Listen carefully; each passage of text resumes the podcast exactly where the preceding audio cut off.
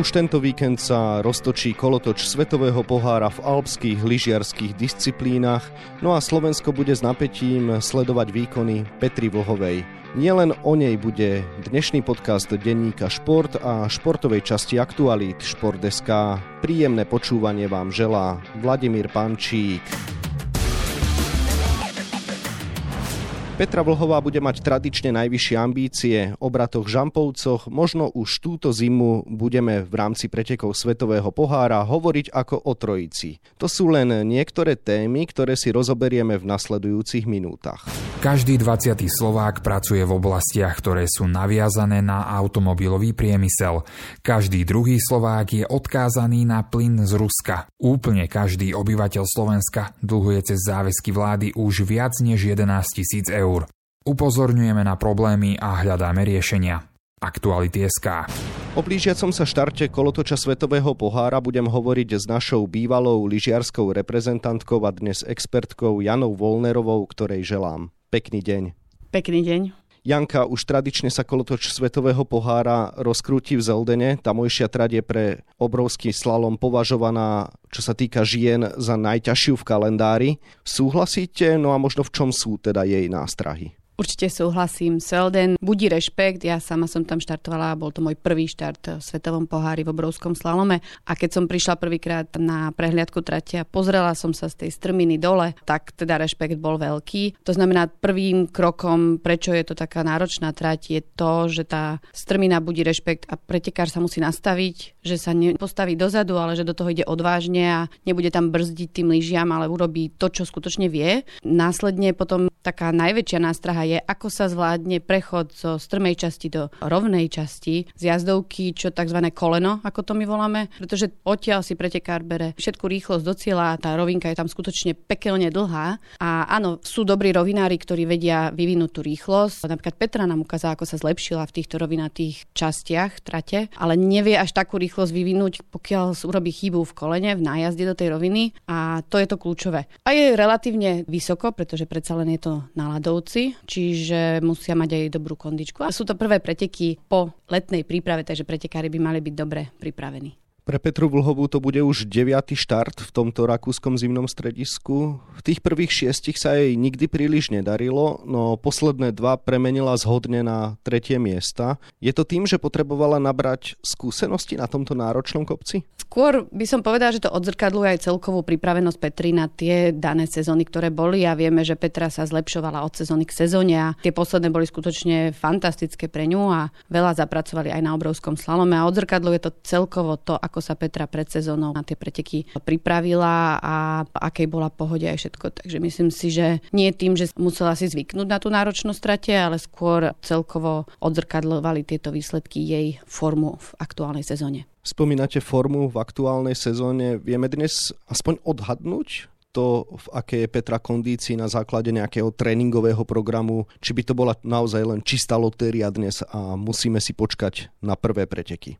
Keďže tým Petri Vlhovej je známy tým, že nerád dáva vonku nejaké informácie alebo dokonca ani na sociálne siete, že ako kde trénujú. Je to samozrejme zámerom, pretože počuli sme o kauze, keď šifrinovci ich točili, ako Petra lyžuje, ako trénuje, takže možno aby aj neodkúkávali ostatné superky, že ako sa Petra pripravuje. To znamená, priznám sa, že neviem takmer nič o ich príprave, skutočne len úlomky a myslím, že podobne na tom sú aj superky Petri Vlhovej, čiže je náročné z tých informácií, čo máme, povedať, akú má Petra formu, ale takisto sú to prvé preteky v sezóne, takže je náročné povedať hoci kto akú má formu. Pretože na tréningoch viete jazdiť eh, veľmi dobre, veľmi rýchlo a prvé preteky až ukážu, že kto sa ako pripravil. V obrovskom slalome mi ešte nejaké úspechy chýbajú. Takto sa vyjadrila Petra v predsezónnom rozhovore.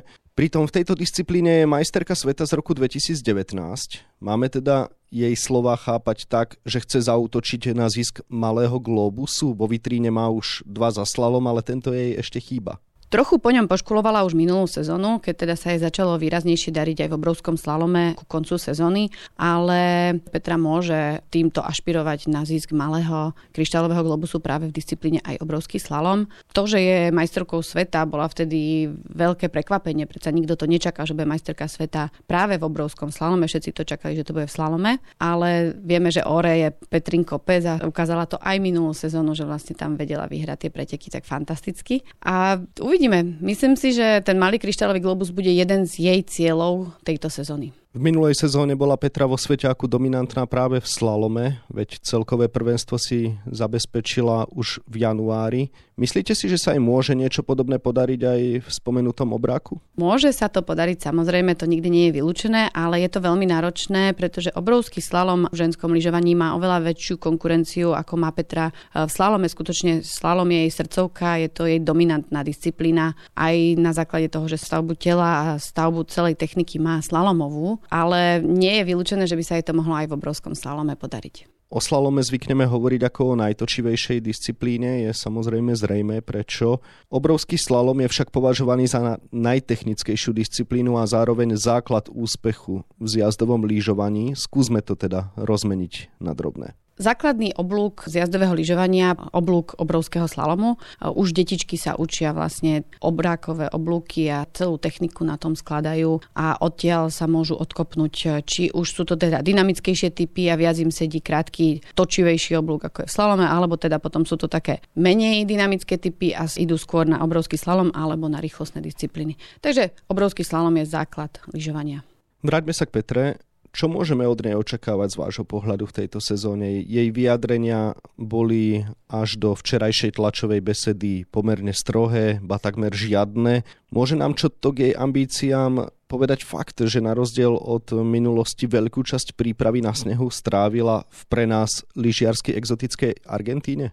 To, že trénovala v Argentíne, nehovorí vlastne nič o tom, aké má ambície. Je to fakt spojený s tým, že predsa len do Argentíny, respektíve Chile alebo na Nový Zeland, Austrálie sa chodí trénovať ako náhrada za ľadovce. Všetci vieme, že máme globálne oteplovanie a tie ľadovce vyzerajú už tak, ako vyzerajú. Je to kvalitnejší tréning, preto tam vlastne cestovali. Čiže s ambíciami to nemá nič spoločné, prečo si vybrali túto destináciu. Zároveň ja verím, že sa jej podarí všetky tie ciele, ktoré si včera vytýčila na svojej tlačovej konferencii splniť a budeme jej pritom držať palce. Stále chcem výťaziť a cítim, že ešte mám na to byť najlepšia. To je tiež jedno z vyjadrení Petri. Môžeme v ňom čítať, že opäť chce bojovať o celkové víťazstvo vo svetovom pohári, lebo z druhej strany vieme, že na rozdiel od točivých disciplín nemá v pláne absolvovať kompletný program aj v tých rýchlostných. Určite bude robiť veľkú konkurenciu všetkým pretekárkam, ktoré budú chcieť získať veľký kryštálový globus. Na druhej strane si nemyslím, že rýchlostné disciplíny budú veľmi častou súčasťou jej programu, pretože predsa len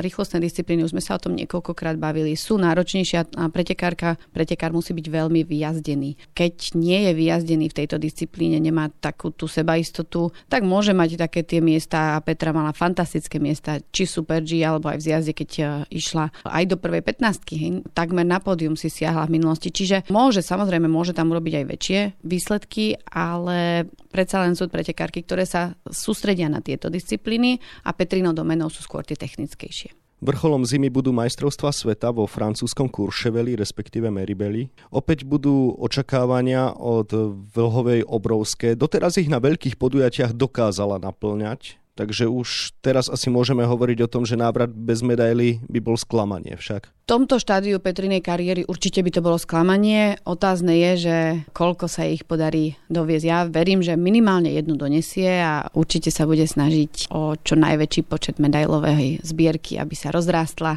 tá, ktorú už doma aktuálne má. Koho vy osobne považujete za Petrine najväčšie konkurentky v tejto zime? Predpokladám, že prvé meno bude Mikaela Šifrinová, ale určite máte v rukave aj nejaké tie ďalšie. Už keď hovoríme o konkurencii, tak Mikaela Šifrinová ide v ruka v ruke s Petrou Vlhovou. Sú to buď alebo. Petra sa dokonca vyjadrila v minulosti, že to není, že ona preteká proti Mikaele Šifrinovej. Ona preteká proti všetkým pretekárkam, ale predsa len Šifrinová je najväčšia konkurentka, ktorú Petra mala. Nastupovala na prvý svetový pohár Petra s tým, že by raz chcela poraziť Mikaelu Šifrinovú a pozrite sa na to, kde dneska je. Takže tu nemôžeme opomenúť. Ale ja opäť sa vrátim k tej mojej Michelle Gisinovej švajčiarke, ktorá ukázala už aj v minulosti, že je univerzálka. Ale vráti sa nám v plnej sile Sofia Godžová, čo som videla aj vo veľmi dobrej forme. Máme tam Saru Hektorovú, ktorá ukázala, že v technických disciplínach je výborná a myslím si, že keď pridá super obrovský slalom, tak môže útočiť aj na zisk veľkého kryštálového globusu. Nesmieme zabudnúť na Talianky, ktoré síce mali trošku horšie sezóny, ale potom sme videli, že Federika Brignoneová sa fantasticky ku koncu sezóny dotiahla hlavne teda v superobrovskom slalome, kde sa jej podarilo vyhrať Globus. Nesmieme zabudnúť na Liensbergerovu, lebo myslím si, že táto roku bude mať veľmi silný obrovský slalom, keďže v spolupráci s trénerom Liviom Magonim, ktorého domena je obrovský slalom, sa bude určite zlepšovať, takže ona je veľkou ašpirantkou či už na malé globusy, ale aj veľký kryštálový globus. Skúste si teda zaprognozovať, akú sezónu by mohla prežiť Petra Vlhová. Samozrejme, ak bude zdravá, to je vždy ten základný predpoklad. Čo od nej očakávate už teraz v sobotu v Zeldene? Aké vidíte jej výhliadky v bojoch o malé globusy, zaslalom i obrák a pochopiteľne aj o to celkové víťazstvo v svetovom pohári? Tak v prvom rade jej želám, aby bola zdravá, ale to, čo nám ukázala so svojím tímom posledné dva roky koronové, kedy nemali ani raz odstáte preteky kvôli tomu, že by bol niekto pozitívny, tak klobúk dole, že to takto zvládli a myslím si, že si to budú udržovať aj naďalej tento štýl. Petra je teda známa tým, že nemá väčšinou ani zranenia, takže verím, že sa jej budú aj v tejto sezóne vyhybať. Minimálne určite bude e, malý kryštálový globus za slalom, to je také, že vidím reálne a potom nechajme sa prekvapiť. Je v hre stále malý kryštálový globus v obrovskom slalome a samozrejme teda bojo veľký kryštálový globus je otvorený a už teraz sa teším, ako nás bude počas celej sezóny držať na všetkých napätí. Opomenúť by sme nemali ani našich mužov, bratov Žampovcov. Obaja sa vyprofilovali ako obrakári, budú teda už v nedelu v akcii. Dočkáme sa od nich bodovaného umiestnenia. Adam skončil pred desiatimi rokmi v Zeldene dokonca v 8. Andreas tam ale nikdy nenahliadol do elitnej 30 Andreas si teraz dokonca zlepšil aj štartovú pozíciu, myslím. Cez leto oni boli na Novom Zélande, čiže už to je prvý aspekt, aby mohol bodovať hneď v úvodných pretekoch Svetového pohára a verím, že obidvaja budú bodovať, pretože Andreas veľakrát ide fantastické jazdy, urobí veľkú chybu a nepodarí sa mu to nakoniec Adam ten stabilnejšie jazdí aj prvé, aj druhé kola. A budem im držať samozrejme palce, aby mohli byť obidvaja v prvej 30 Je neočkriepiteľné, že mužská konkurencia je výrazne väčšia ako tá ženská, aj preto sa mnohí lyžiari, rovnako ako žampovci, špecializujú najmä na jednu disciplínu.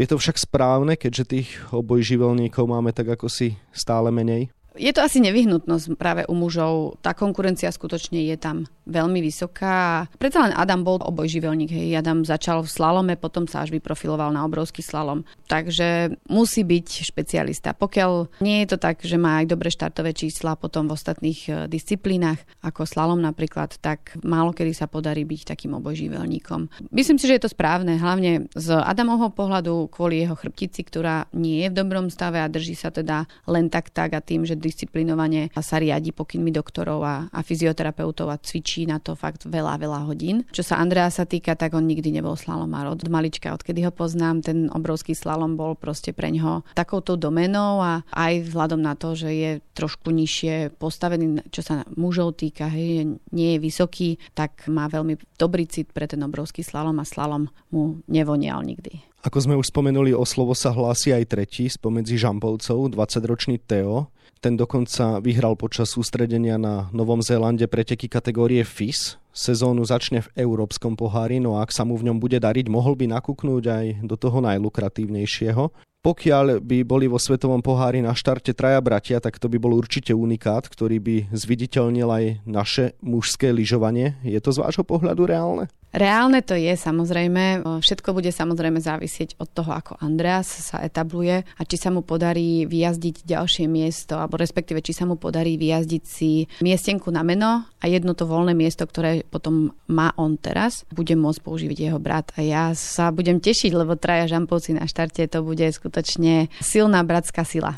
Mimochodom, Svetový pohár v lyžovaní sa po viac ako dvoch rokoch už uskutoční bez špeciálnych opatrení proti koronavírusu, takže žiadne rúška, žiadne testy, všetko jednoduchšie aj pre fanúšikov, nielen športovcov. Tak sa vás na záver ešte spýtam, na čo najviac sa vy tešíte v súvislosti s novou sezónou Svetového pohára. Ja sa budem veľmi tešiť na to, čo vlastne si pre nás všetci pretekári pripravili a ako bude ten boj o malé, veľké globusy prebiehať. A ja som lyžiarsky fanúšik. Ja hlavne sa teším na to, že kam kam sa posunula lyžiarská technika, s čím zase cez leto prišli na novo a, a tak celkovo na celé to lyžovanie. Toľko naša bývalá reprezentantka v zjazdovom lyžovaní a dnes lyžiarská expertka Jana Volnerová, ktorej ďakujem za rozhovor a želám ešte pekný deň. Ďakujem aj ja veľmi pekne a pekný deň. Seriál Svetového pohára v alpských lyžiarských disciplínach a samozrejme aj výkony našich reprezentantov na čele s Petrou Vlhovou budeme ďalej mapovať na webe Športdeska a takisto v denníku Šport. V jeho dnešnom vydaní nájdete aj tieto témy.